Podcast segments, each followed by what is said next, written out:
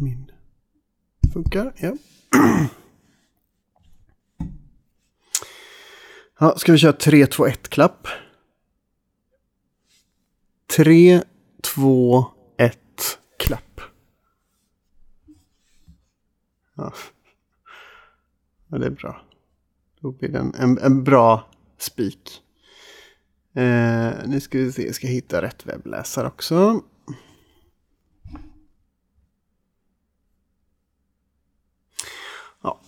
Ska, vi, ska vi bara köra eller? Mm, det gör vi. Hej och välkommen tillbaka till Poddemapp. Skräpkulturspodden som tjuvsover sig in i det nya året. Med mig Jimmy den levande Torson Håkansson och min bedårande partner i podd. Lingokingen Mikael Gill. Hur är läget?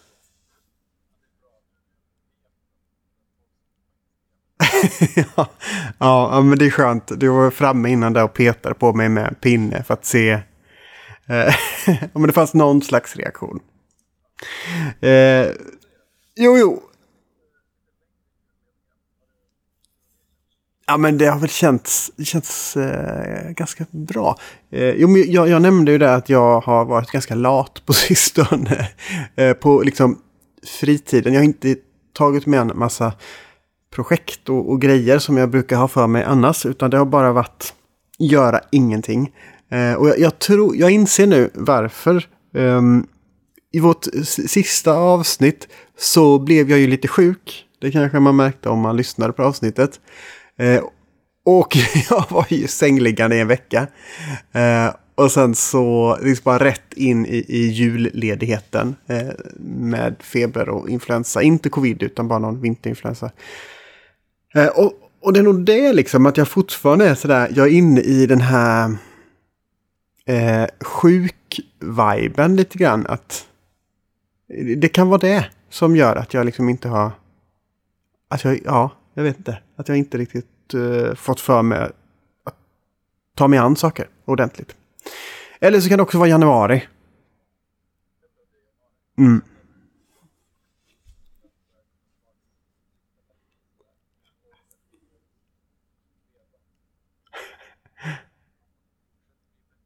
Ja, ja men i, i Umeå där får ni i era tre solsekunder varje dag, eller hur, hur funkar det egentligen?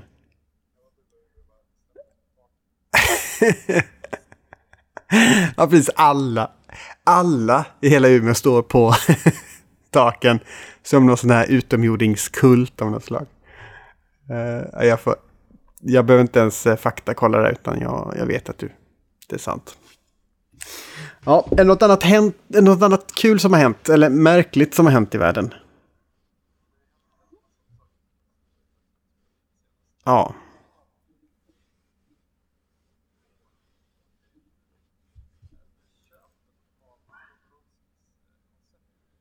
Mm.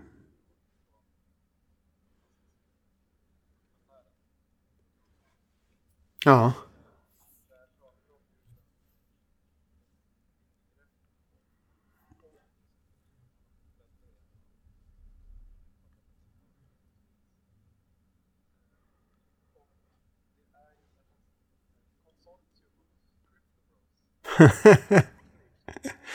Oj.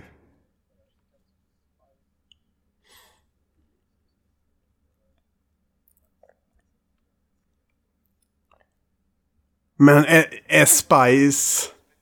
Spice har inte... Det är inte någon Dune-koppling i, i Spice.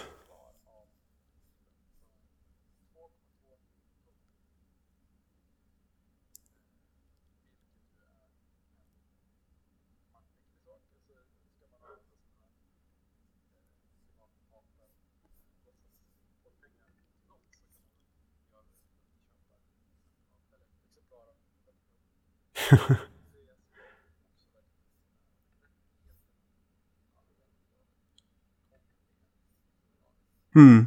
ja, hur funkar... Hur funkar det egentligen?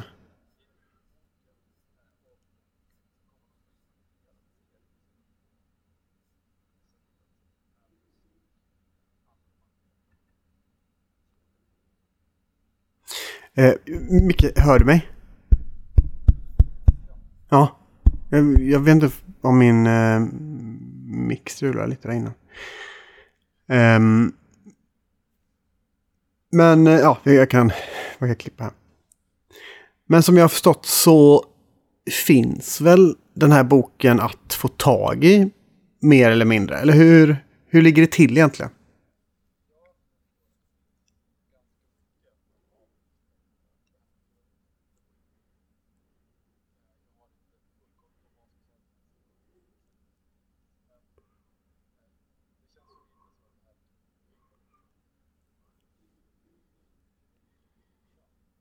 Mm.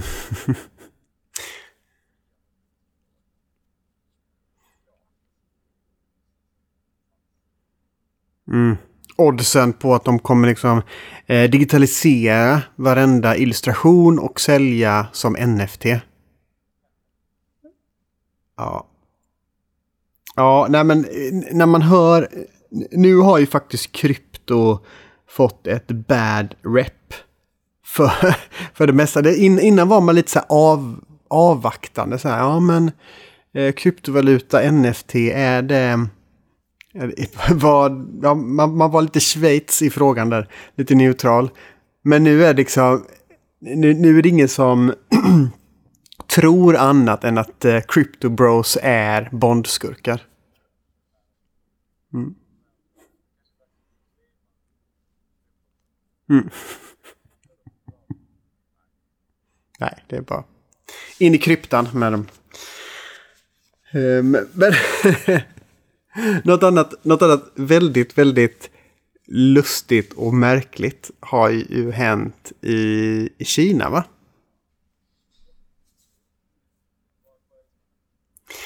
Ja, det är ju att eh, Fight Club finns att eh, streama i Kina. Så som jag förstått det så har det kanske varit svårt att streama den tidigare. Men eh, nu, nu går det i alla fall. Och allting är ju helt prima tills man kommer till slutet. Um, och då, då bara klipps det helt och hållet och hela den här eh, sista, de sista scenen, eller sista scenen, finns inte. Istället så är det bara en liten sån svart textruta där den säger att eh, eh, poliserna fick reda på Tyler Durdens plan.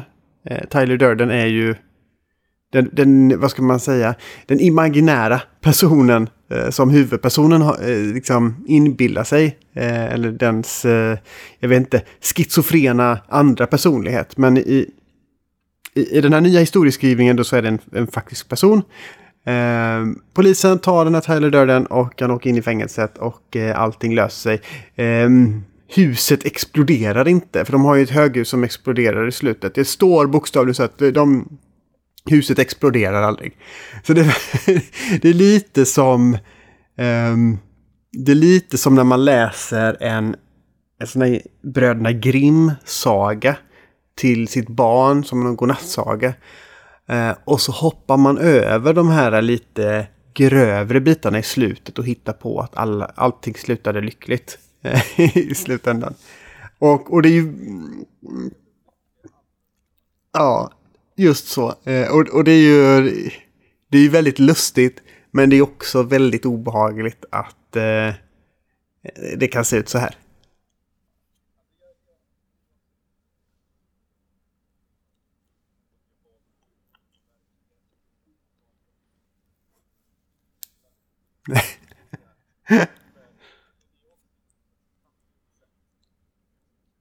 ja, det är ju det är jätteroligt.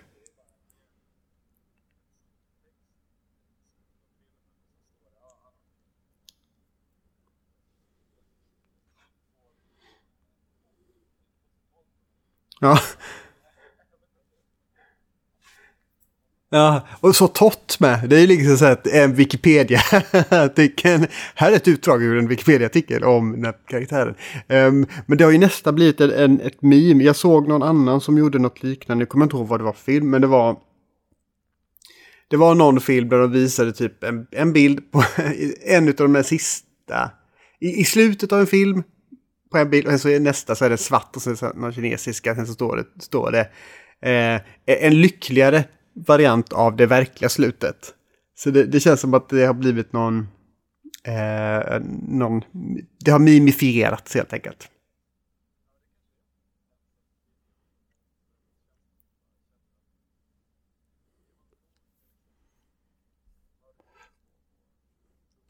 Ah. Och du, jag inser vem som ligger bakom det här nu. Det här är ju, eh, jag, vill inte att allt, jag vill inte få det här att handla om mig. Men det är, det är ju uppenbarligen mitt fel. För jag skrev en text i Nöjesguiden nyligen om att vi måste sluta med eh, ja, men, pandemi och postapokalyptiska berättelser. Eh, vi måste ha någonting att se fram emot istället. Och, ja, så jag, jag får låta på mig det här. Um,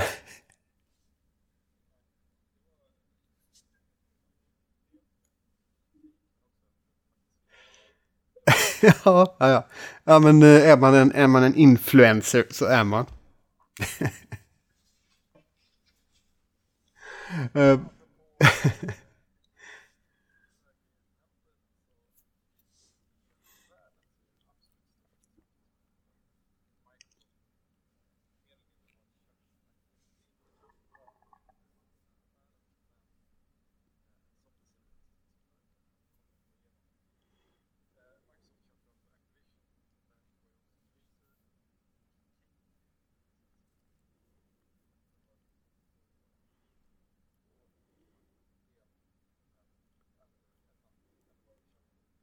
Mm.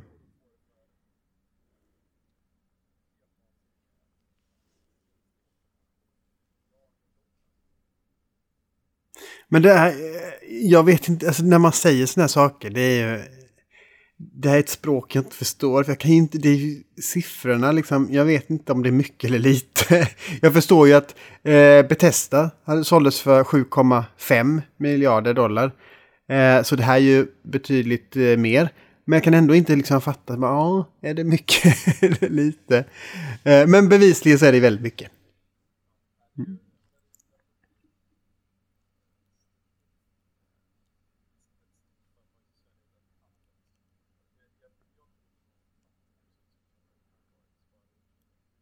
Ja.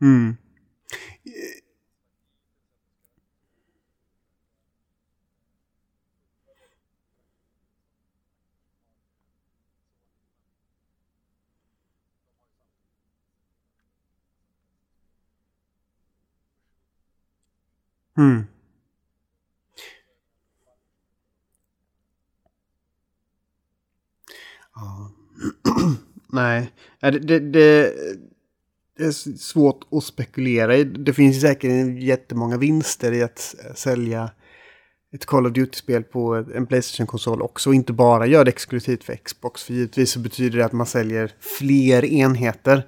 Um, men släpper man inte på Playstation så betyder det i sin tur att man stärker Xbox varumärke. Uh, det skulle ju kunna vara så här att det här är... Ja men, att, ja men jag tänker på det här, vad heter det, Games Pass. Att det mer och mer blir Spotify for gaming.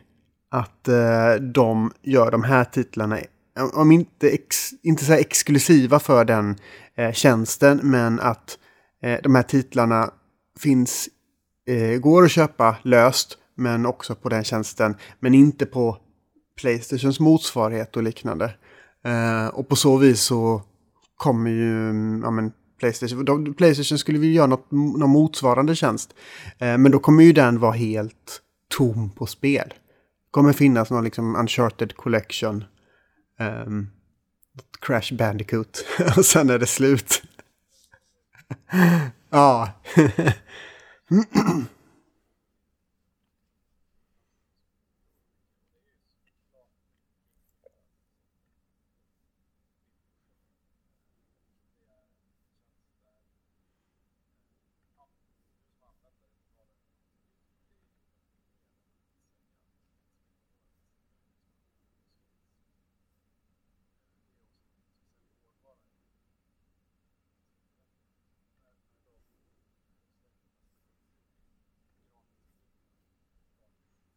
Mm.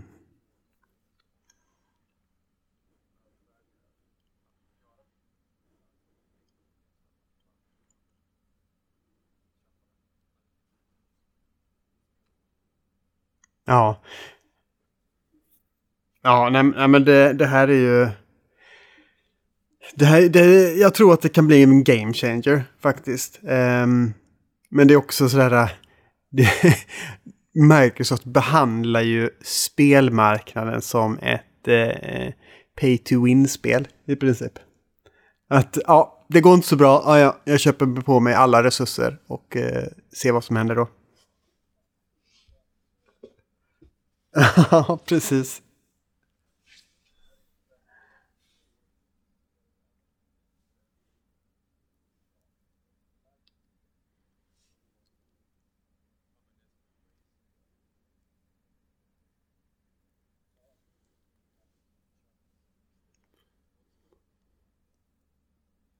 Mm.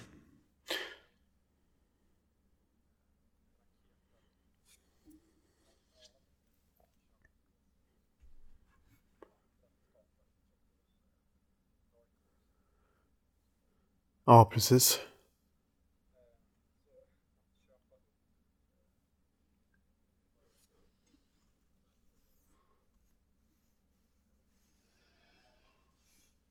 Mm. Ja. Det, mm, så kommer det se ut. De stora fiskarna i fiskdammen äter upp de, de näst största fiskarna.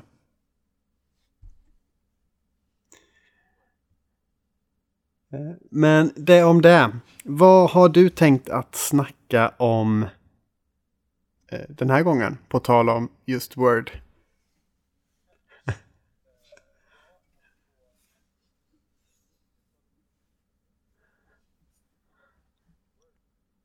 Mm.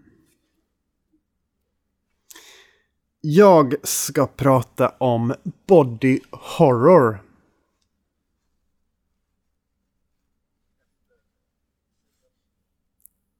Exakt. Det var body horror som eh, inträffade när jag såg mig själv i spegeln där, efter julbordet.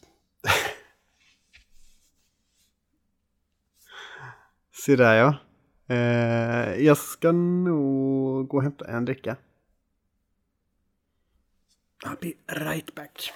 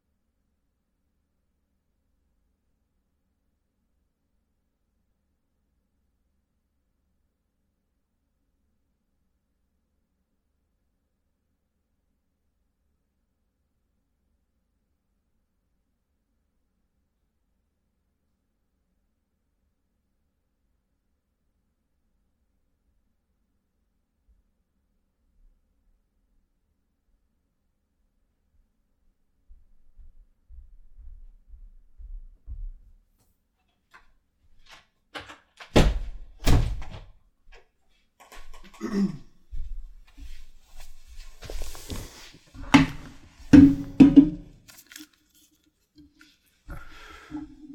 nu är jag tillbaka.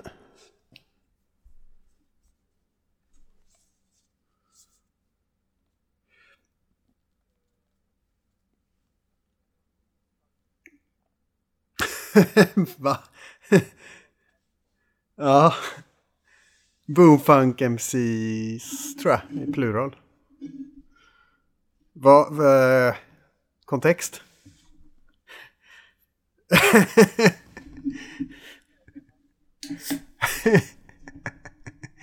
Jösses. Den, eh, den, den... Jag kommer ihåg hur... Jag, jag tror att jag tyckte att den var cool när den kom. Men den är så här... Shit vad töntig den är. Det är verkligen... Åh. Det är ju sån nark eh, musik på något sätt. Jag vet, ja, det är verkligen eh, obehagligt. Men eh, ja, jag vet inte. Det är väl gulligt.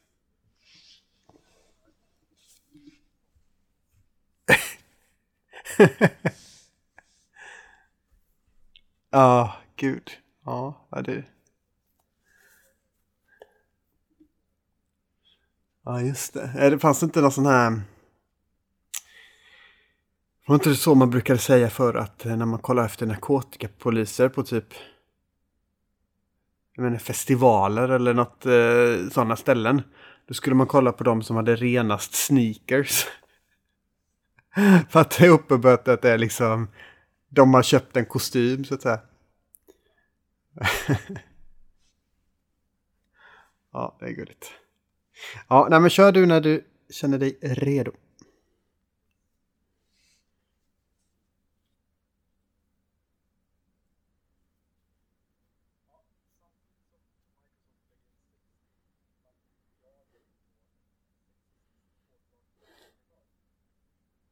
Eh,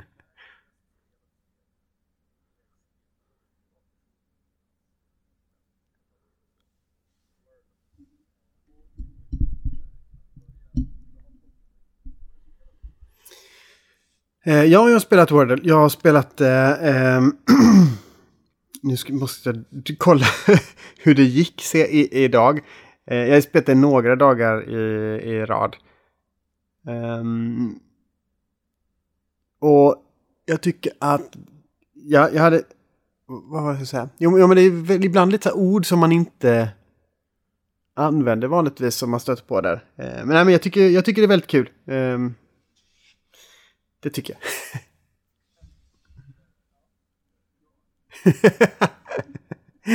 ja.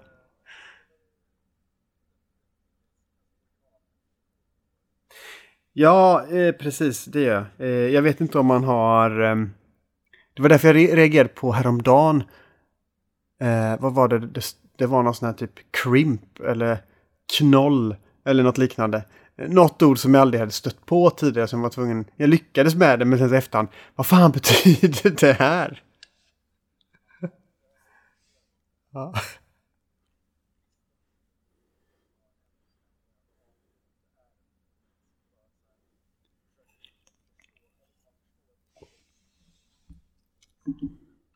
Precis, men bara... Känn igen bokstäverna var och en för sig. Nej.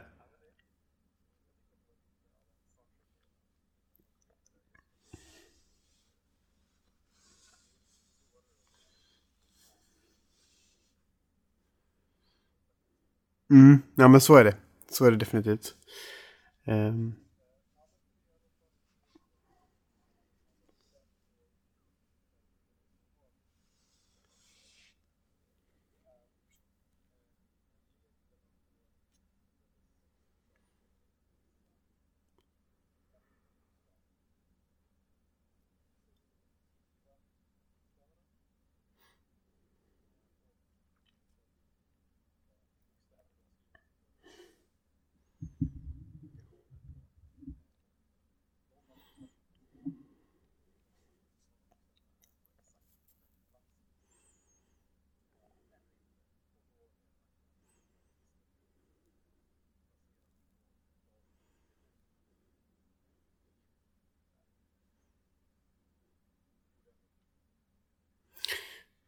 Ja, ja men precis. Eh, och, och, och, det är och det är rätt kul för någonting som jag tycker är kul är ju att, eller ja, det är faktiskt lite kul, att man kan ju dela resultatet men man delar ju inte svaren utan man delar ju bara eh, mönstret, ledtrådsmönstret. Att eh, ja, på den första fick jag en, en vit, eh, en gul eh, och på den andra så fick jag två gröna och på den tredje så klarade jag ordet. Um,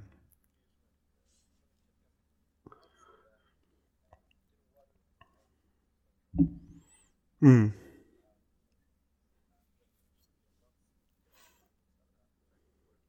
Precis, och det som, det som jag tycker är intressant när man ser de här är att jag har märkt att det finns två sätt att spela det här spelet på. Eller det finns två strategier, eller vad man ska kalla det. Um, eller det finns kanske två Wordle-spelare.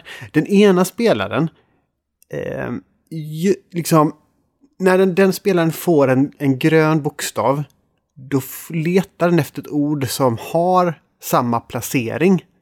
Um, så att den liksom behåller de här rätt bokstäver på rätt plats. Det är den ena spelaren. Eh, den andra spelaren är en som kastar ut ett ord och hon ser att okej, okay, där fick jag en grön, där fick jag en gul. Och så, så nästa ord väljer ett ord som inte alls har de här bokstäverna bara för att kunna använda, liksom hitta fler ledtrådar eller använda någon form av uteslutningsmetod för att se vilka bokstäver som inte gäller. Eh, hur spelar du?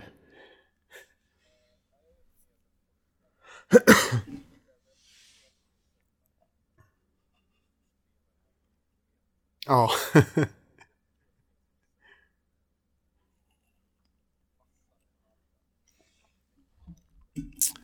ja. Mm. Har du ett sånt introord som du brukar köra? Mm.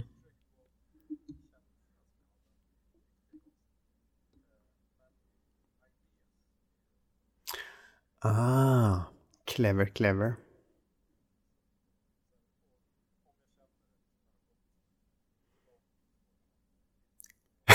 Ideas.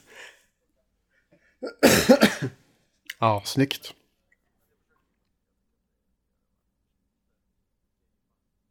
Mm.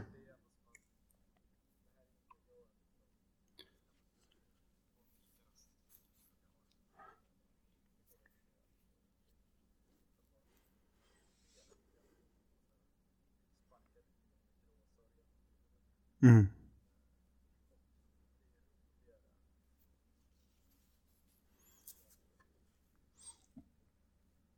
Ja.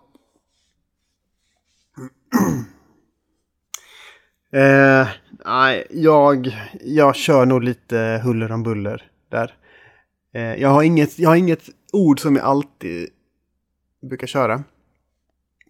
Av någon anledning så har jag använt ordet haste ganska ofta. Um, jag tänkte att ja men S, A och E och T tror jag är ord, eh, bokstäver som är bra. Men det är kanske bättre som du gör, att man liksom får in lite fler vokaler eh, i grundordet.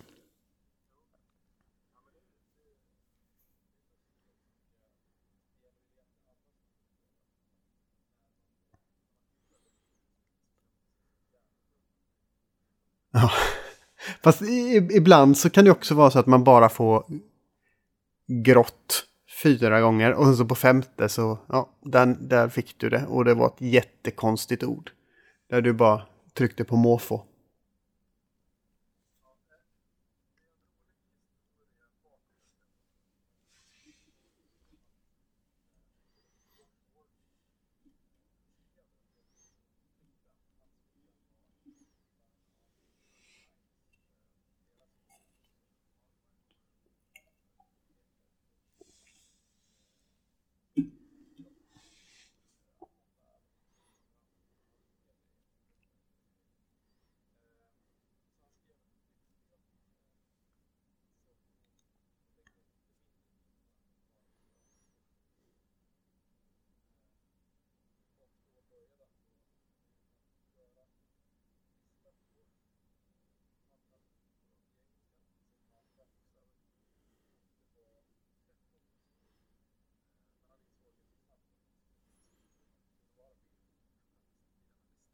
Mm.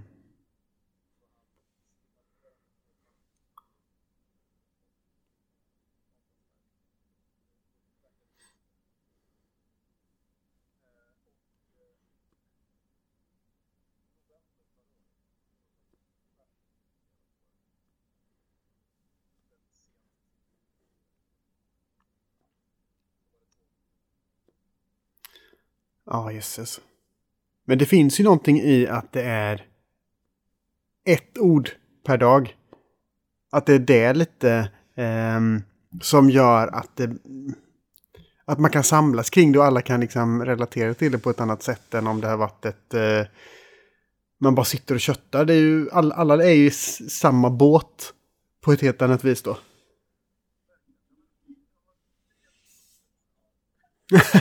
oj, plockade jag en där eller? Jaha, oj.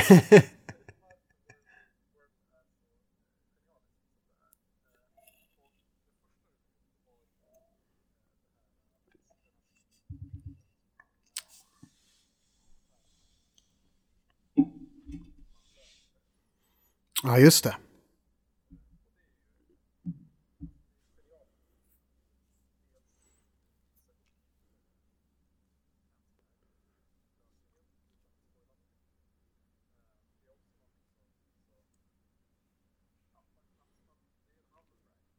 Ja.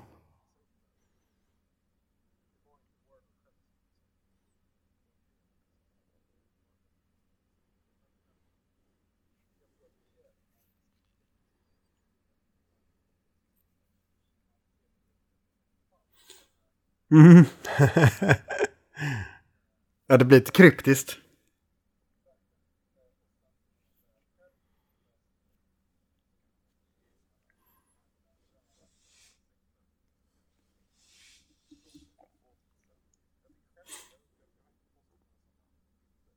Mm.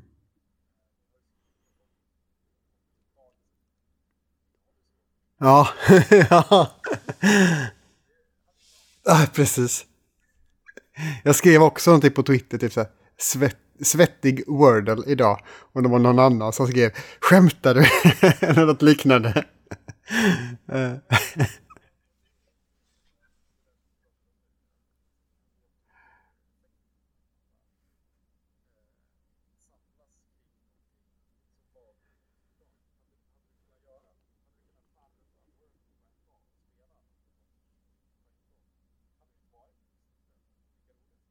Mm.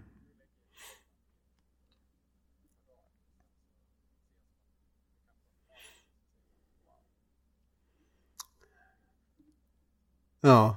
ja, men det är ju lite, jag tänker på tv-skadad som jag är. Eh, man har ju länge talat om liksom den sista eh, Campfire tv-serien. Eh, vi har ju på riktigt lämna tv-tablån bakom oss nu. Eh, i, I alla fall liksom den, här, den delen av världen vi befinner oss i. Man kollar inte på tv-tablå på det sättet längre. Eh, och den sista serien kanske som ändå hade typ den effekten.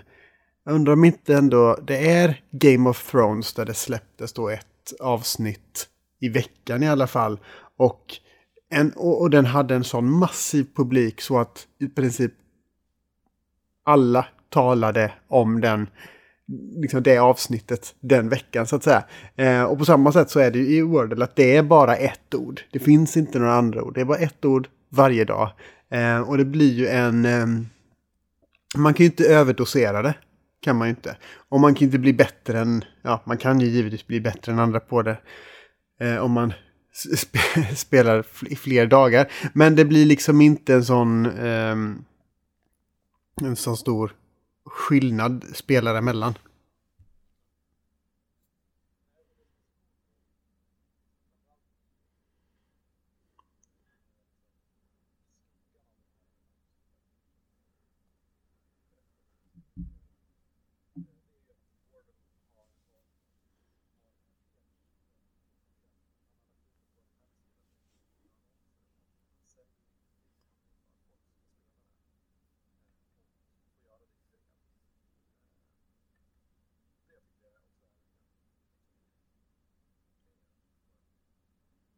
Ja, verkligen.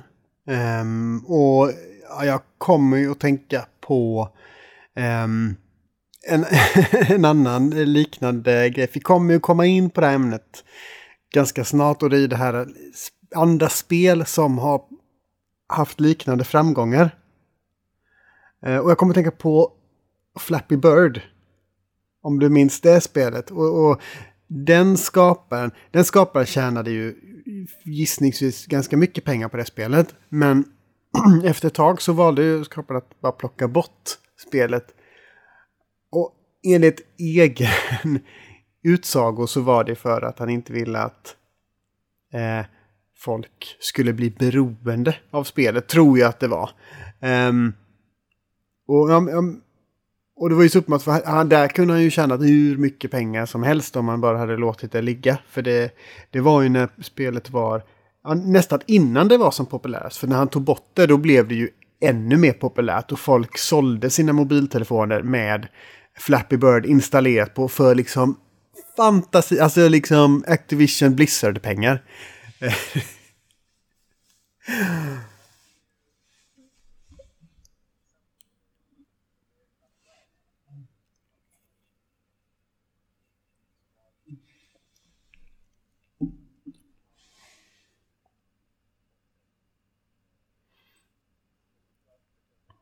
Mm.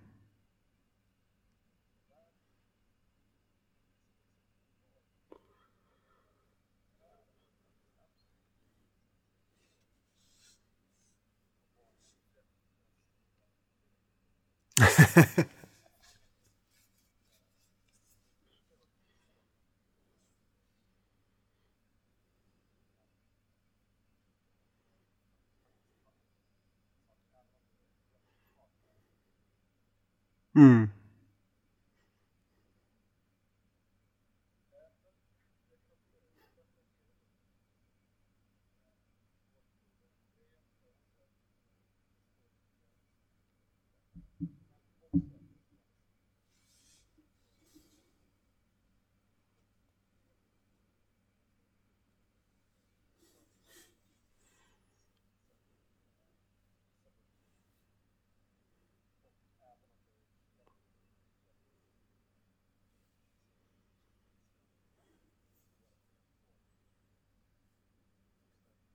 Mm. Ja,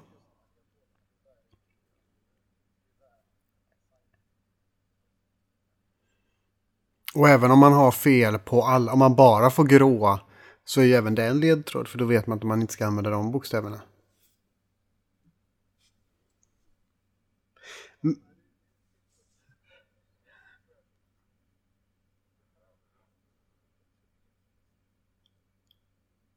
mm.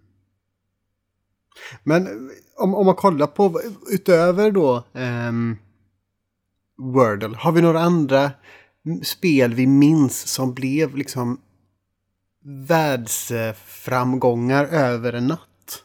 Vi talade ju om Flappy Bird då. Men vad är det vi, vilka fler spel har haft en liknande eh, trajectory?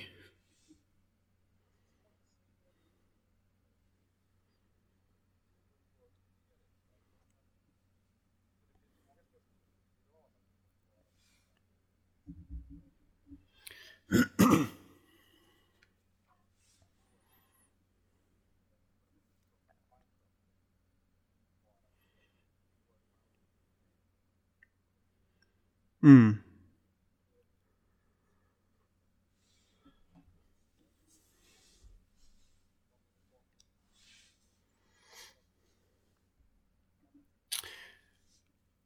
Äh, det första jag tänker på är ju egentligen Farm, Farmville. Det här gamla eh, Facebook-spelet. Det första riktigt megastora Facebook-spelet. Och som förvandlade spelutvecklaren Synga till ja, men en, en, ja, en industri men också ett ondskefullt imperie på många sätt. Eh, det var ju verkligen ett, eh, en utvecklare som eh, försökte hitta sätten att, på, liksom med beteendevetenskap i princip, hitta sätten att påverka eh, spelare och få dem fortsätta och liknande. Eh, men det är också ett spel som är eh, det är ju mycket mer avancerat än Wordle, men det är ju å andra sidan inte särskilt avancerat jämfört med ett annat vanligt spel, eh, så att säga.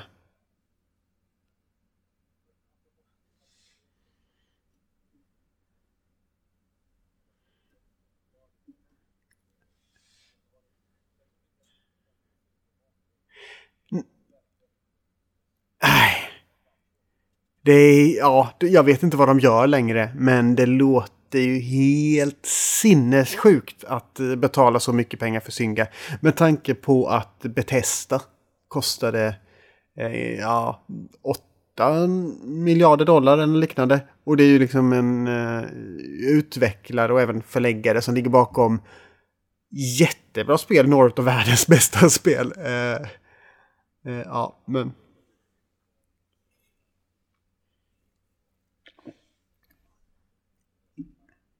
Ja, just det. Nu kommer vi alla hamna på sådana här telefonsäljarlistor.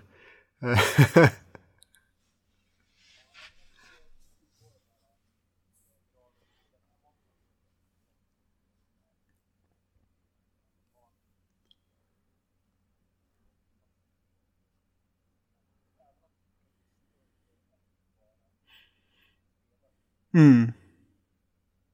Ja, men och det är också, det kanske är liksom en eh, framgångsfaktor också, att det blir, det är sånt som verkligen kommer in i kulturen, tränger sig in i kulturen och blir eh, tryck på marknads-t-shirtar i princip. Among us blev ju, fanns ju överallt. Helt plötsligt. De här små figurerna var ju någonting som alla ville på något sätt förknippas med. Eh, så det är ju verkligen en, eh, ett sånt exempel.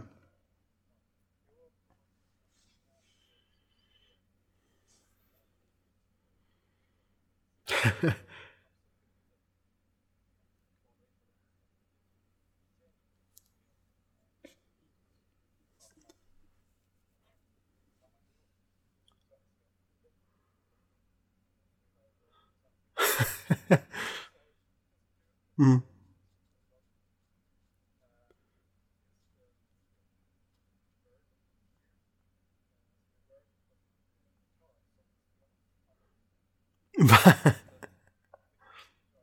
Oj.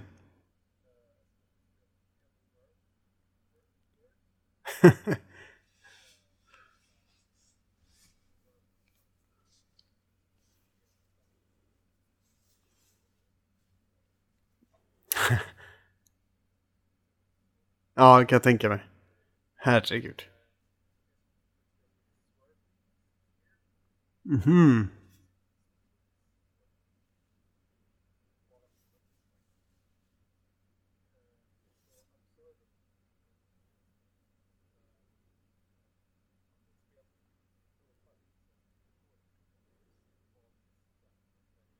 men... Ja, men... Okej, okay, det låter ju helt... Trolldl. låter det som. men vad, vad, är det liksom? Vad är det som gör att ett spel kan bli så här stort så snabbt? Eller vad har de här spelen gemensamt?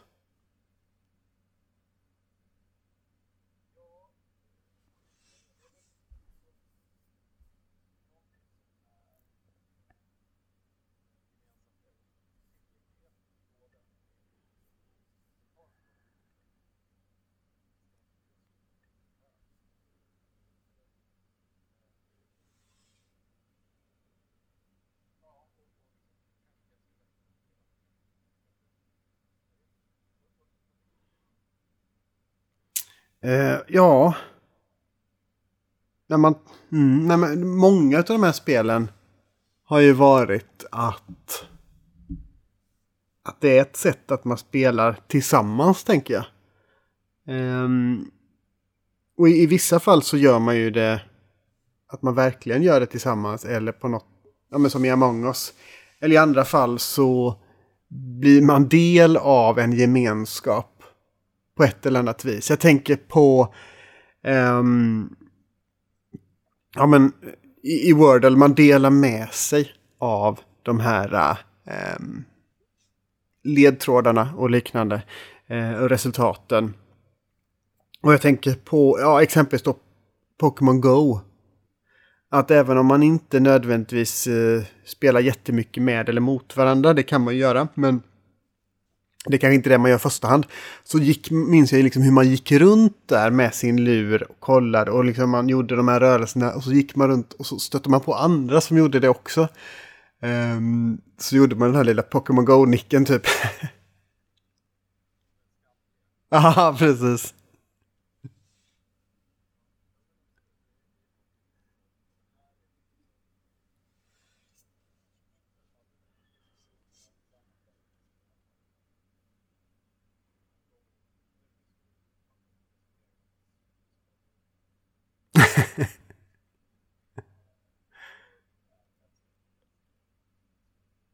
Ja, det är ju väldigt eh, covid-kompatibelt. Eh, har vi, har vi någon utgång? Mm. Nej. All right. Um, cool, cool. Uh, ja, nej men vi, vi kör. Uh, jag tänker liksom body horror att uh, ut, liksom, kör snabbt bara eh, utgår ifrån hennes då Titan då. Och kanske även då Raw, att det är som någon slags... Jag vet inte om hon har gjort någon mer body horror-film. Men det är de två filmerna som jag tänker mig. Eh, nej. Eh, och, och, sen så bara snackar man, vad, vad är body horror och vad, vad skiljer det från exempelvis då Gore och liknande? Och vad är, har vi någon favorit och liksom vad är... Vad, vad är det äckliga, eller inte äckligaste sätt, men, ja, men typ så, här. eller något. Om, om det är någonting som har fått liksom... För det kan jag ju uppleva att det finns liksom scener som man bara... Åh, eh, som etsar sig fast på ett eller annat sätt, eller som man minns. Um, och ja, lite sådär. Och, ja, och du skrev där vad ryms i body horror-metaforen. Det är ju rätt intressant. Um, det kan man ju diskutera också. Uh, ja, ska jag köra? Skräck som visar upp groteska eller psykologiskt obehagliga kränkningar av den mänskliga kroppen. Så beskrivs body horror eller kroppsskräck på Wikipedia. Genren som omvandlar kroppen till ett slagfält och som väldigt länge haft en ganska låg kulturell status. Men på sistone så har den allt mer välkomnats in i finrummen. Inte minst tack vare Julia de Cournois, de Cournois attans alla efternamn som jag inte kan uttala. Hennes film i alla fall, Titan, body horror-rullen som vann Guldpalmen på förra årets Cannes-festival. Body horror har blivit fint. Men Jill, alltså vad, vad skulle du säga? Vad, vad är body horror för de som inte riktigt vet?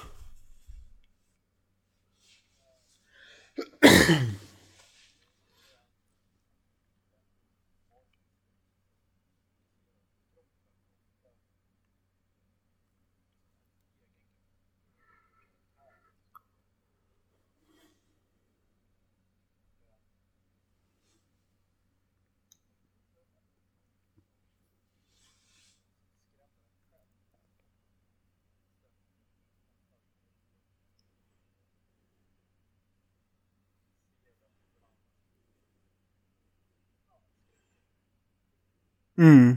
Den kroppen främmande görs på något sätt. Skulle man nästan kunna säga. Eh, nej, men det har du en bra poäng i just att det blir någonting. Att ens egen kropp blir någonting som nästan skrämmer en. Um, men, ja men hon, eh, Julia, jag ska inte ens försöka ge mig kast för att uttala hennes efternamn igen. Ja, Julia. Eh, hon har ju gjort då Titan, men innan dess så gjorde hon filmen Raw.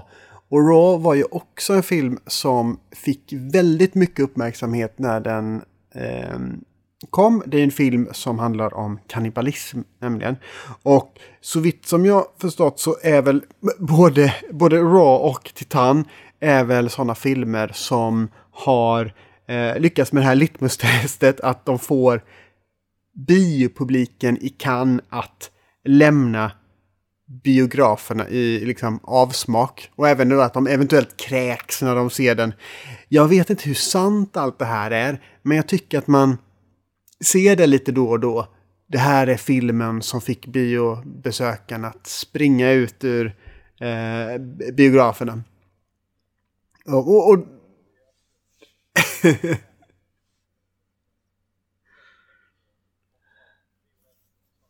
Ja, exakt. VHS är viktigt för det är body horror och VHS. Det är liksom, det är inte ens... Eh, eh, ja, nej men de, det sitter ihop. Det är liksom en siamesisk tvilling.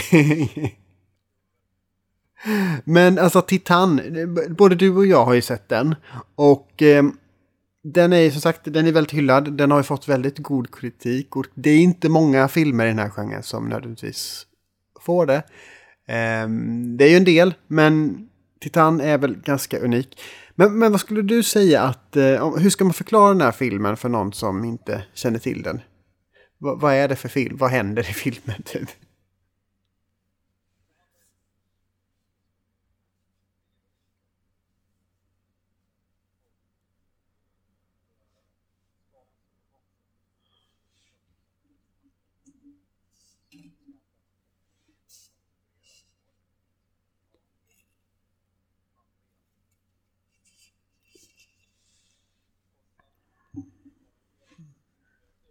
mm.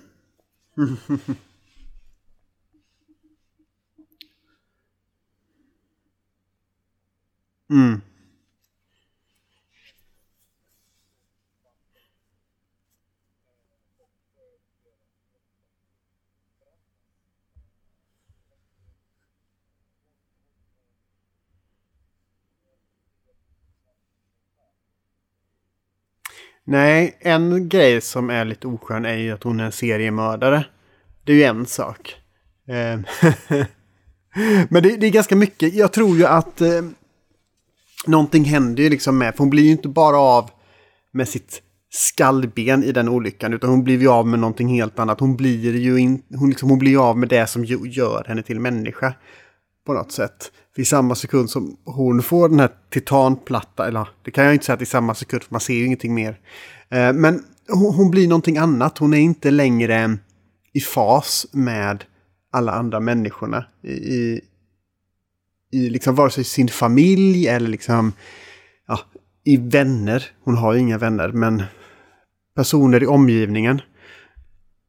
Och eh, är, vad ska man säga, hon eh, drivs av sina drifter, liksom har inga spärrar för det hon gör, vare sig liksom eh, det gäller liksom sexuellt eller liksom eh, fysiskt våldsamt liksom.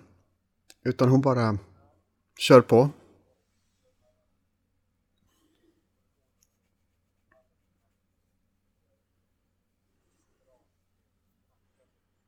Mm.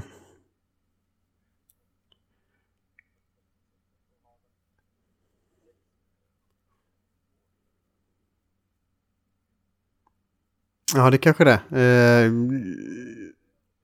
ja, e, e, e, en minns jag, men det kanske var två.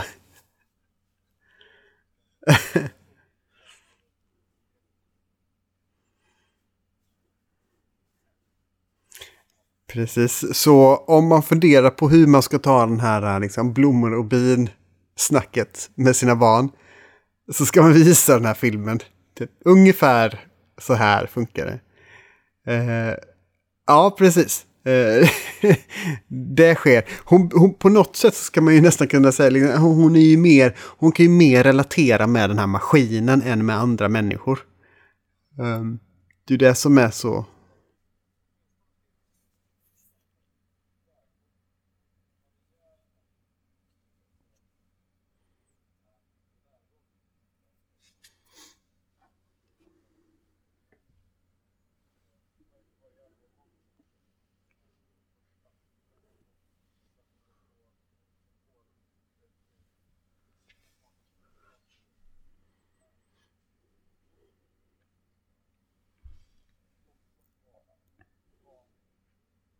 Mm.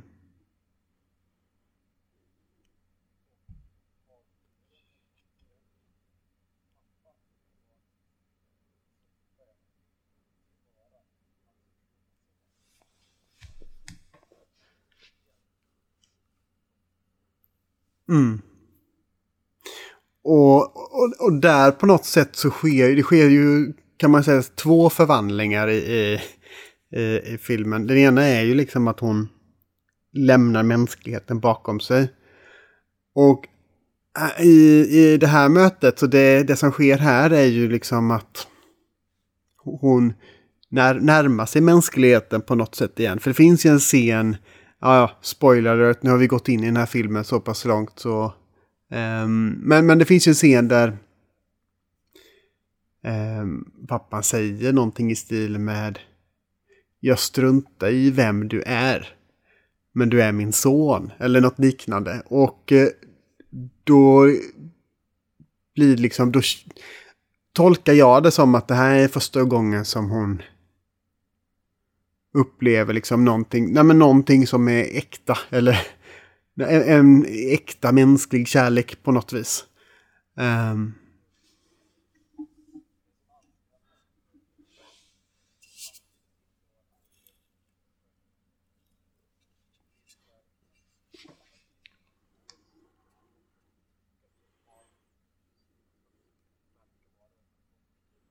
Mm.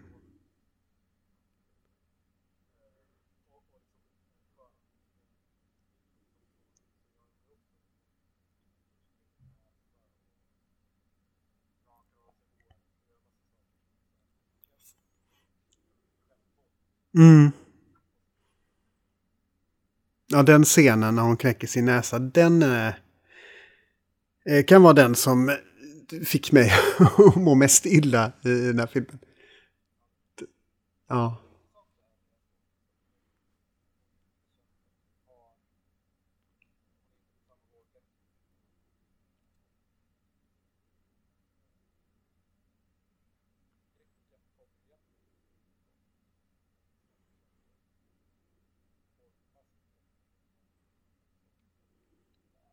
Mm. Ja, hon har ju, hon har ju liksom, hon har ju förvandlats en gång och då tänker hon att hon kan förvandlas en gång till kanske. Jag vet inte.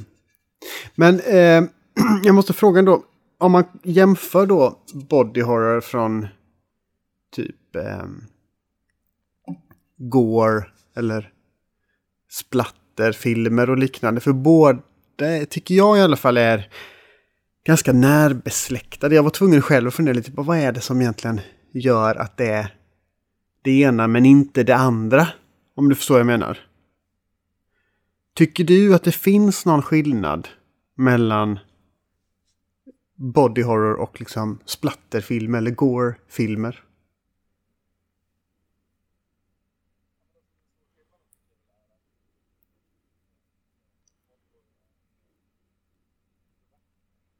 Mm.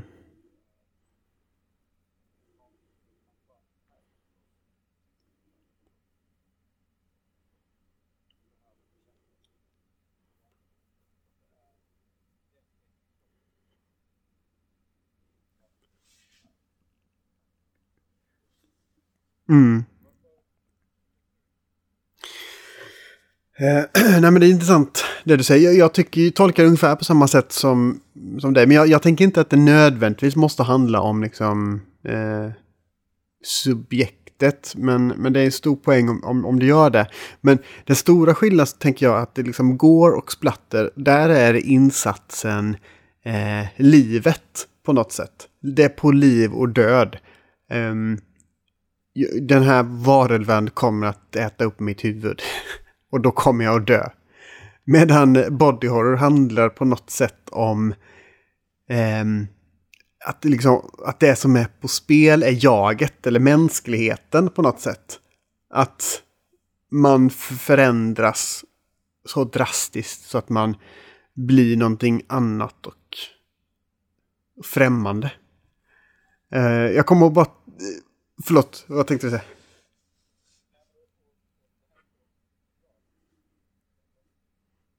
Ja.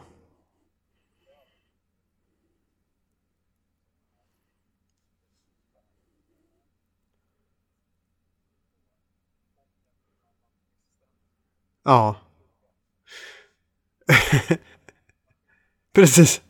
Alltså, det är roligt att säga fluga för just Cronenberg och flugan. Det är också en jättebra exempel på en body horror-rulle.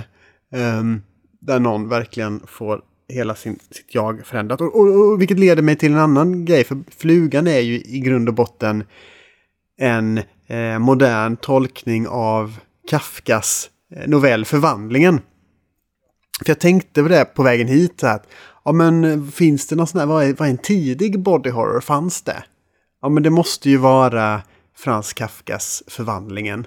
När eh, Gregor Samsa vaknar upp en dag och inser att han inte längre är en människa utan en skalbagge. Um, och liksom hur han ja, men i princip äcklas över sin egen eh, existens. Eller om, om inte han själv så alla i hans omgivning. Tycker att det är så vidrigt att han är en skalbagge helt plötsligt. Den är ju väldigt absurd men den är, det är också lite så här. Eh, en sån ett inslag tycker jag i, i body horror jämfört med eh, exa, ja, men, gåriga filmer som ja, men, typ, eh, vad ska man säga, Hostel och liknande. Eh, att ofta i body horror så finns det ju något inslag av ja, men, surrealism eller fantasi. Ehm, det behöver liksom inte vara eh, på riktigt jag tänker en, en annan bodyhorror-rulle som jag inte antecknar men jag kommer att tänka på nu. Eh, Robocop.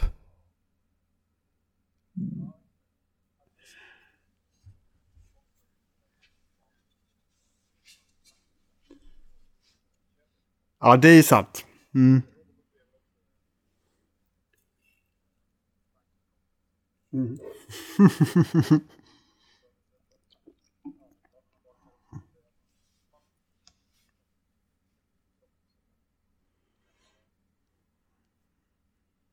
Nej, det är sant. Ja, men Frankenstein är ju ett väldigt bra exempel på en body horror också. Definitivt. Har, har, du, några, har du några favoriter eller om inte favoriter sådana som du åtminstone liksom minns? För jag tycker body horror är en genre där man, ja man kan givetvis ha favoriter men man kan också ha typ, ja in, inte favoriter men också typ filmer som verkligen har påverkat en eller scener som verkligen har etsat sig fast. Och, på olika sätt.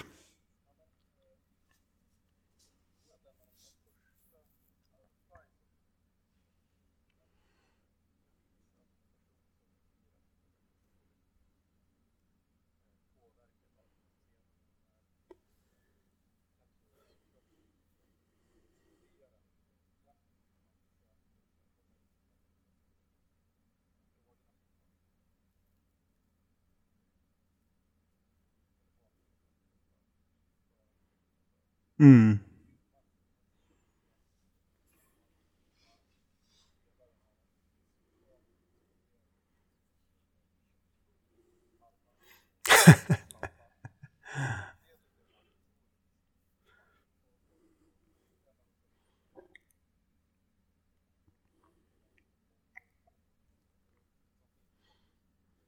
mm.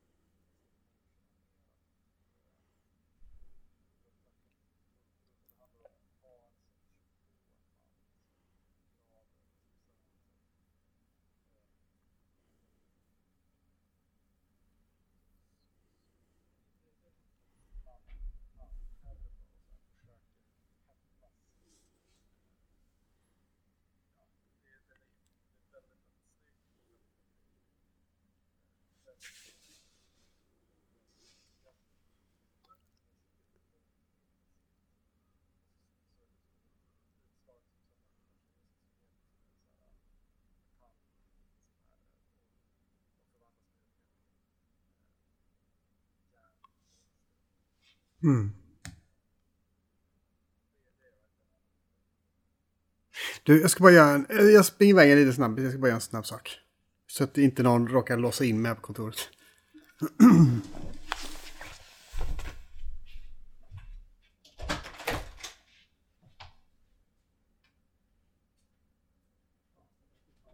Jag tänkte bara kolla, jag såg att det var någon som... Ja. Eller ni? Eh, ja, så jag, jag har varit inlåst en gång tidigare.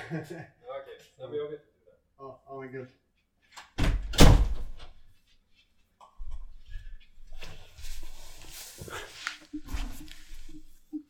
Sorry, jag såg någon i, i jacka som passerade eh, här utanför så tänkte jag shit, nu blir jag inlarmad igen. Usch.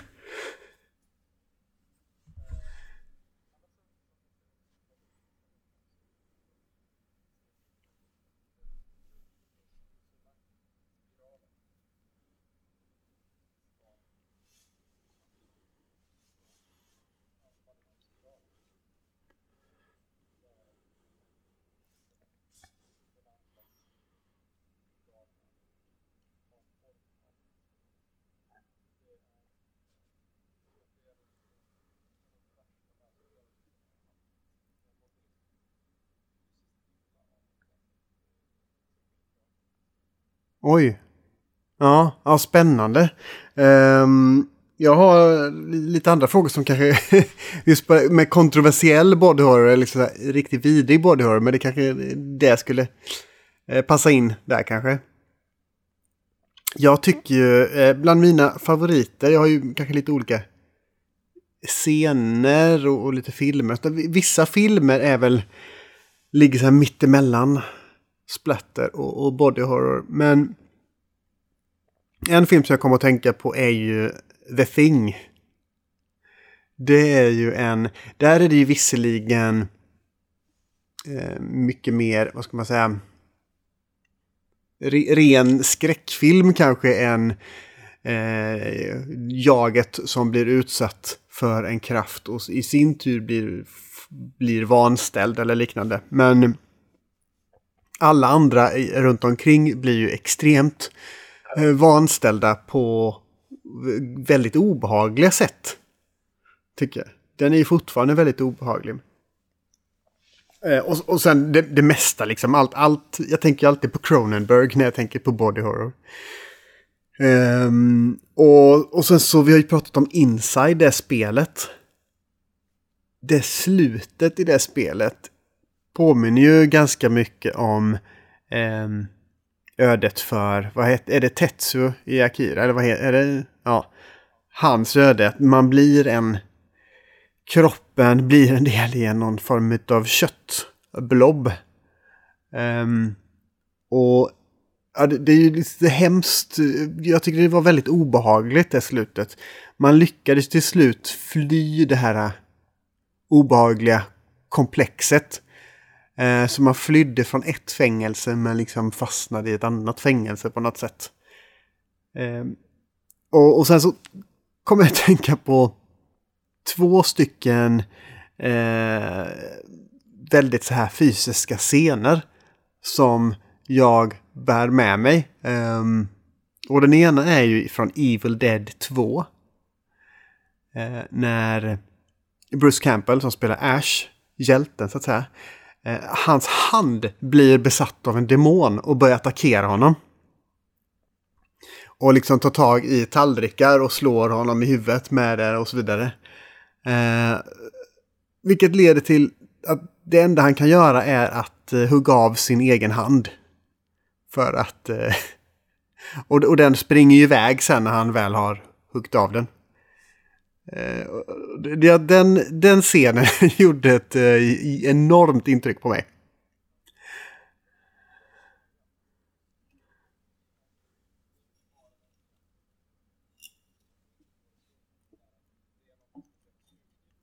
Ja. Mm. Ja, ja men...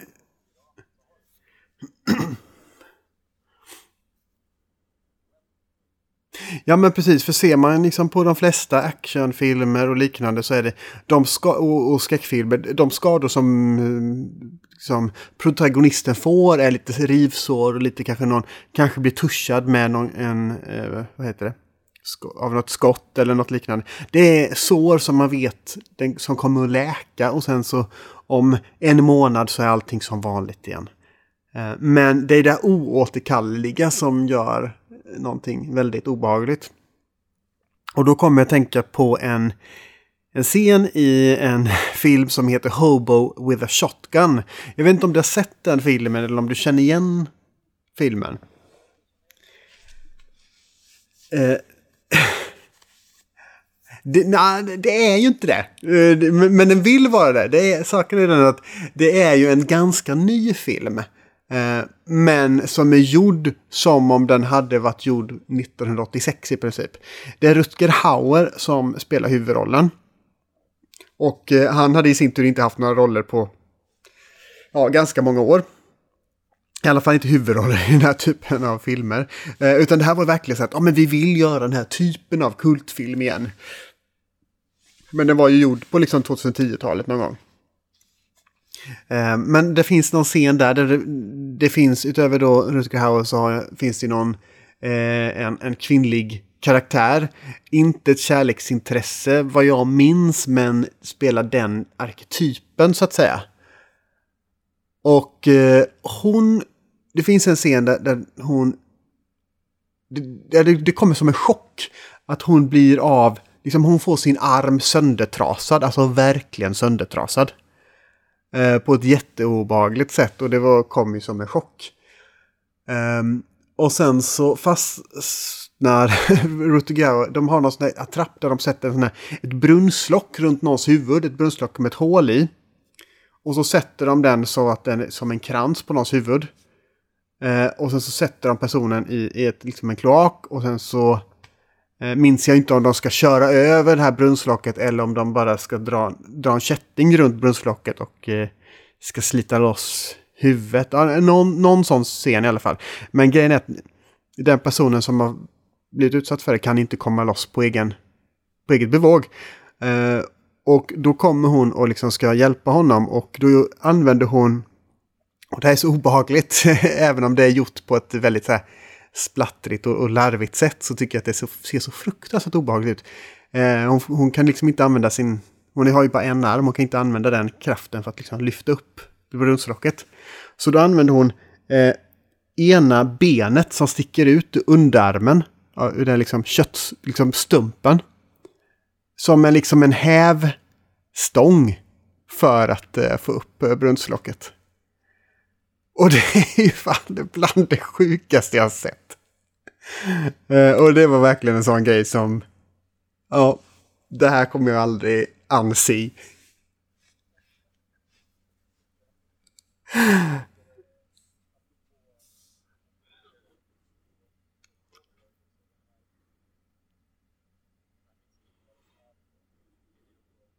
Mm. Ja.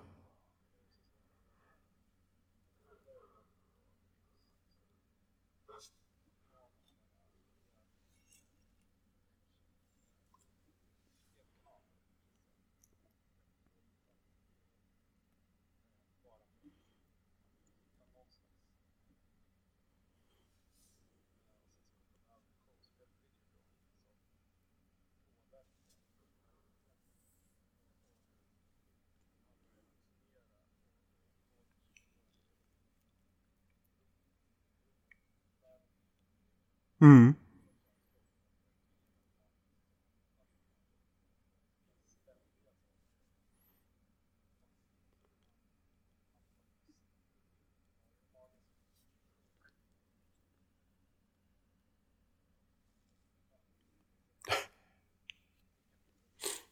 Ja. Ja, fy. Ja, nej, jag har faktiskt inte sett den äh, filmen. Jag känner ju till den, men jag har inte sett den. Men Eh, eh, det finns ju... Eh, body horror lämpar ju sig väldigt väl för att göra... vad ska man säga? Kontroversiella grejer bara, bara för att. Eh, jag kommer att tänka på Human Centipede. Det är ju verkligen en sån eh, body horror-film. Jag har aldrig sett den. Ehm, av, av olika anledningar. Jag bara kände att nej, men det, det kommer inte vara värt att se den, kände jag. Um, och så kommer jag att tänka på den här, bland det sjukaste jag läst är nog den här serietidningen Crossed. Uh, vad, är det, vad heter han? Garth Ennis som har gjort den. Ja, den är, den är ju bland det, det äckligaste man kan läsa. Kan jag tycka.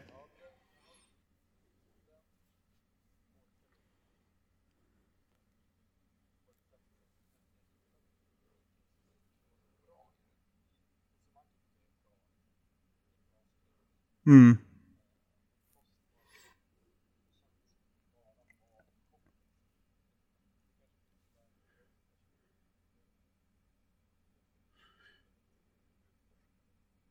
Ja, nej det... Jag vet inte heller, det var nog inte så himla bra. Eh, det kan jag nog skriva under på. Det var, många grejer var ju bara... Eh, vad, vad är det sju, absolut sjukaste vi kan göra så gör vi det i princip. Men eh, finns det någonting, när du liksom tänker på den här genren och liksom den här typen av scener och liknande. Finns det någonting som du... Som har gjort dig särskilt illa berörd eller på något sätt som du har, som du burit med dig eller...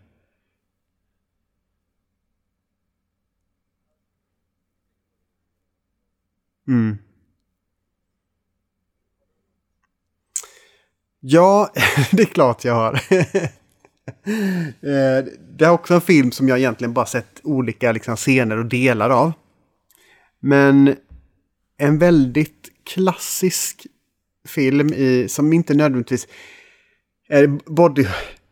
Det var ju aldrig... Body horror-genren fanns ju inte som genre då. Eh, för det är en, en jättegammal film från 1932 som heter Freaks. Regisserat av en Todd Browning. Det handlar om en sån här sideshow-teater, en sån här varieté-teater. Alltså person, som personer som är liksom väldigt vanskapta eh, och liksom eh, ja, icke-normativa. Nej men det, alltså det, det är ju väldigt uppenbart att de har olika eh, fysiska åkommor av olika slag. Eh, som två exempel så har vi ju eh, Prince Randian som även kallades då för The Living Torso. Och detta gjorde han för att hans kropp var enbart en torso och ett huvud. Och det var som jag förstod så han föddes. Um, så han har liksom inga armar, inga ben. Och så har han, i filmen så har han en eh, någon dräkt. Så det ser ut som att han har ett, ett, liksom ett örngott på sig nästan. En kudde med ett huvud som sticker ut i ena änden i princip. Och så har han någon scen där han liksom stoppar en cigarett i munnen och tänder den. Bara genom att använda munnen. Um, med en tändsticka. Och ja, väldigt speciellt. Och det här var ju, det, de som var med i den här filmen var ju personer som hade de här åkommorna. En annan var ju eh, skådisen Johnny Eck som till exempel då saknade underkropp. Från under revbenen så hade han liksom ingen kropp. Um, och då tänker man så här, går det överhuvudtaget ens att leva så? Men ja, han, han levde ju länge fram till 1991. Jag tror till och med att Leonardo DiCaprio länge funderat på att göra en film baserat på hans liv. Um, ja, väldigt många personer då som med eh, verkliga eh, fysiska attribut och åkommor som var med och skulle vara del i den här sideshowen. Men eh, det handlar då om en kvinna som är någon form av, vad heter det, sån trampettartist som eh, som eh, balanserar på lina och allt vad det kan vara. Eh, som låtsas vara kär i en av de här karaktärerna för att hon får reda på att den personen har pengar. Och då har de väl tänkt att hon ska gifta sig med den här personen och förgifta den och få alla pengarna. Eh, men i slutet så får alla de här ehm, artisterna reda på detta. Och då finns en scen där de jagar henne och eh, så blir det helt svart. Och sen så får man, så klipps det, så är man längre fram i tiden. Och så säger de, så är det massa personer som tittar på någon eh, sån här sideshow-karaktär. och så berättar de Eller någon säger, ja, det är ingen som vet hur hon blev så här. Eh, men någonting har tydligen hänt med den här kvinnan. Eh, som gjorde att hon blev den här kycklingkvinnan. Och sen så klipps det och så får man se, och den här är väldigt obehaglig tycker jag faktiskt. Eh, jag, vet inte om jag ska rekommendera att man googlar. Jag, jag blir så här väldigt illa berörd. Men då är det i alla fall en, då, då har den här kvinnan då blivit extremt vanställd och stympad av det här eh, gänget. Hon har då ingen, hon har ingen ben eller ingen underkropp. Um, hennes händer har blivit typ smälta, säger de på något sätt. Så att de ska påminna om um, ja, men kyckling, vad heter det, fötter. Um, tungan har blivit utdragen och liksom ena ögat är punkterat. Och sen så är hon liksom permanent kärad och fjädrad så att säga. För att hon ska ha typ en form av fjäderskrud. Och sen så typ låter hon sådär, så vickar hon fram och tillbaka och så kvackar hon i princip. Eller låter så konstigt gutturalt läte och sen så tar filmen slut. Uh, så otroligt oerhört mörkt och eh, obehagligt. Man får ju aldrig liksom se de här sekvenserna men eh, det är så otroligt mörkt och det är fantastiskt, eller så, så sjukt att tänka att det här är en film som gjordes 1932. Eh, men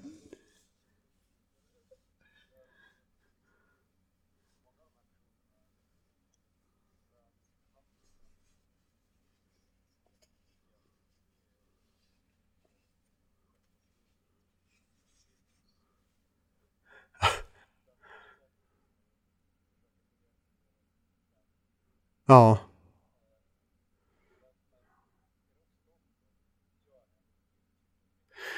Ja, precis. Det är de som ska göra det. Men, men i, i, som sagt, jag har inte sett filmen, men så som jag har förstått så ska det ändå liksom vara att det, att det är de.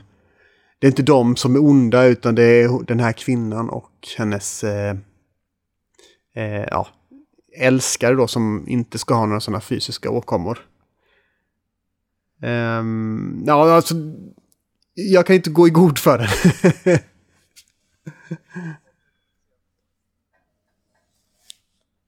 ja, jo men lite så är det. Ja, nej, vad ska vi, vad ska vi säga? Ska vi ha, vad har vi för slut på det här? Nej, det, kan, det kanske vi ska ha. Vi kanske bara går ut på det att det känns lite för jobbigt. Det kanske... Eh,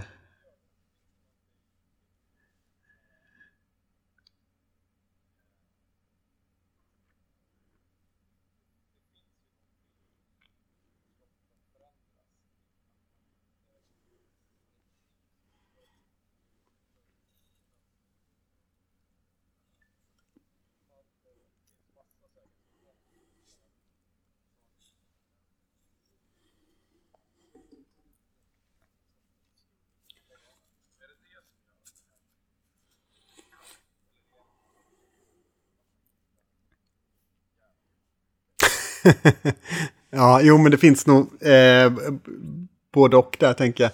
Nej men precis, det kan ju vara den förändringen, det kan ju betyda så himla mycket. Det kan ju handla om eh, ja men typ puberteten. Det kan handla om att liksom åldras eh, och liksom se sin kropp förfalla. Eh, och ja men ja, och liksom och bara den grejen att man inte känner att det här man är, har, ja men det här att man har en, föds till ett biologiskt kön men så känner att man kanske inte det här är inte den kroppen som är min egentligen. Ehm, så det finns ju säkert väldigt många sätt man kan jobba med eh, body horror som, som en symbol för något annat. Men också ganska ofta så är det bara testa sjuka effekter och grejer. Ja, det kanske vi har. Ja, det får vara så. eh, ja, gillar.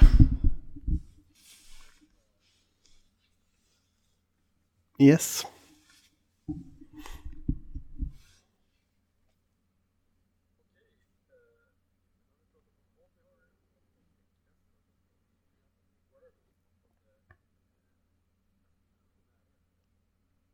Ja.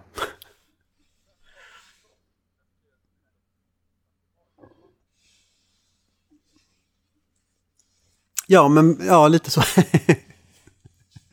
Ordlekar och brutal eh, lemlästning och stympning.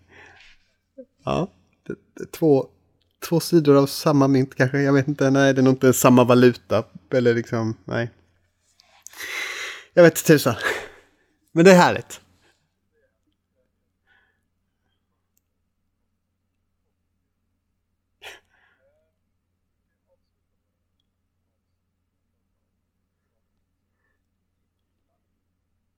Mm. Ja, jag skaffade ett spel som jag ville spela. Och eh, det var Death's Door. Eh, på tal om att uttala saker, Death's Door är också ganska svårt att uttala. Eh, men jag skaffade det i, ja, när det var semester på riktigt, när jag var vinterledig, julledig på riktigt. Bara för att ha, ha något kul att spela. Och kul var det. Det var så, det var så himla härligt. Um, så det, det, det har jag gillat väldigt mycket.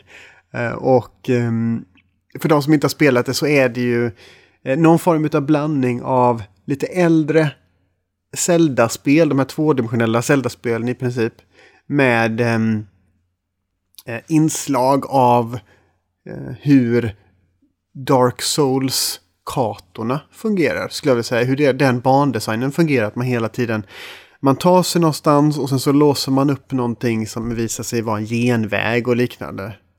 Um, men, men även då att man dör eh, ganska, ganska ofta ändå.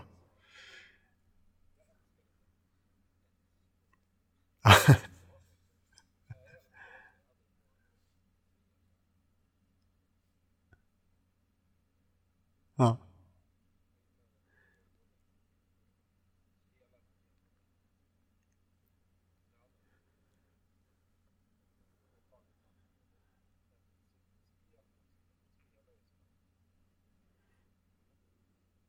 En kråka.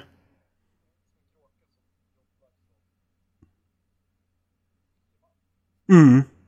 Och det är väl det lite så roligt också med eh, en flock kråkor eh, på engelska är väl a murder. Stämmer inte det?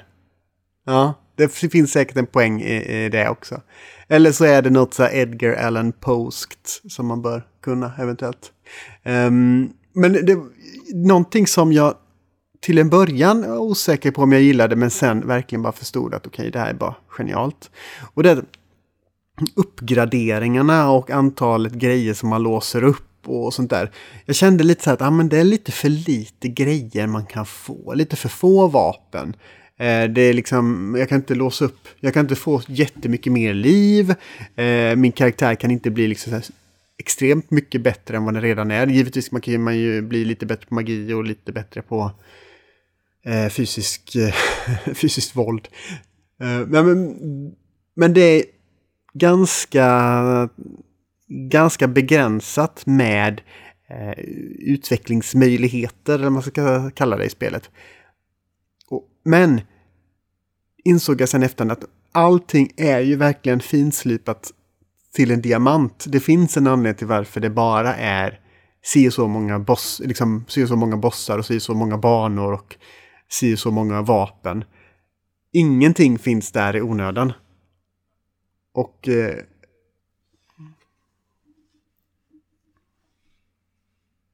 Ja, ja men det, det insåg jag ju sen i efterhand. För man förstår ju hur ofta det är eh, spel drabbas av de här eh, feature creepen. Men här har de verkligen liksom håll, lyckats hålla det stången. Och bara gjort ett ruggigt tight spel. Alltså det är ju helt makalöst vad, vad allting bara sitter så fint.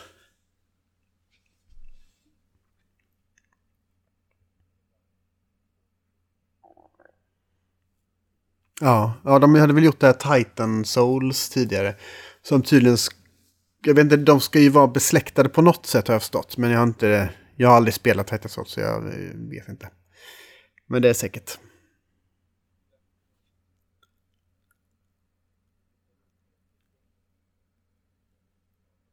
Ja. Och det var också första spelet på jättelänge som jag hundraprocentat.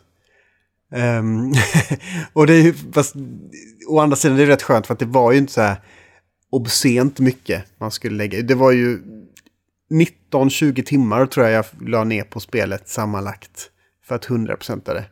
Eh, och, och det är ju alldeles, alldeles utmärkt tid, tycker jag. Mer än så ska det inte behöva vara. Vad, vad gillar du då?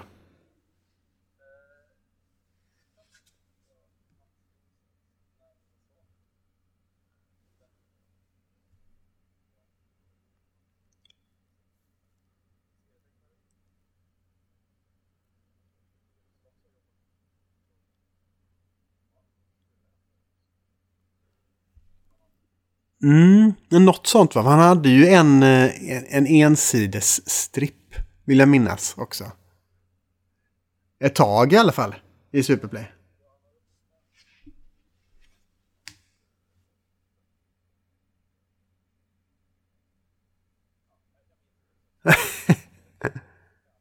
Jaha. Ja. Mm.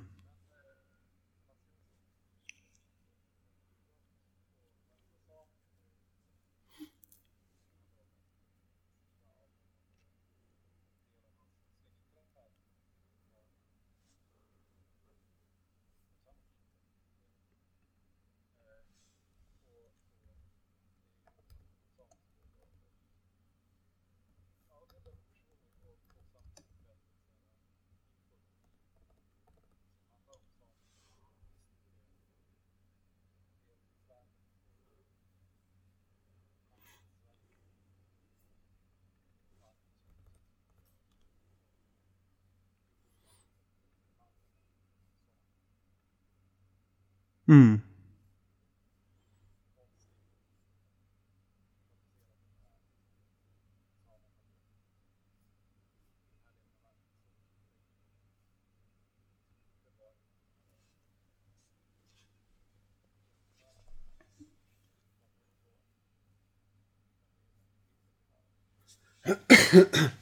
Ja, jo men så är det ju. Verkligen. Eller jag, jag, kan inte säga att jag kan så mycket om, om eh, Samuel, men det är den bilden som eh, vi har. Som jag har. Eh, en fördomsbaserad sådan, tänker jag.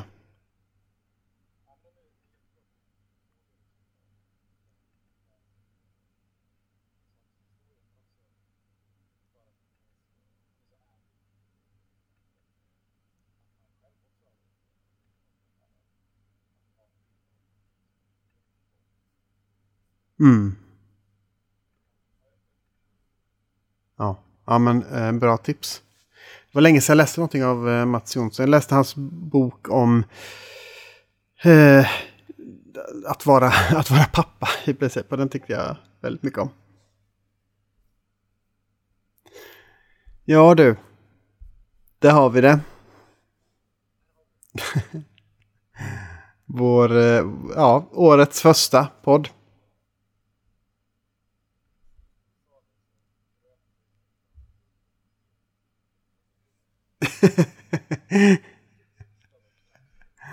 Åh, vad härligt. Ja, han vet att eh, nu, nu, nu är vi klara. Ja, ja men eh, då tycker jag att vi gör det också. Eh, ja, vi finns ju på Twitter och, och på Instagram där vi heter atpodemapcast.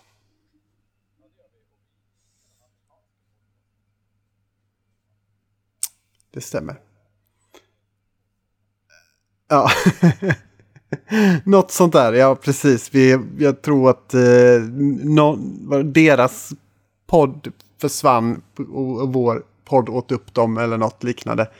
I vårt eh, videodrome maghål. Eh.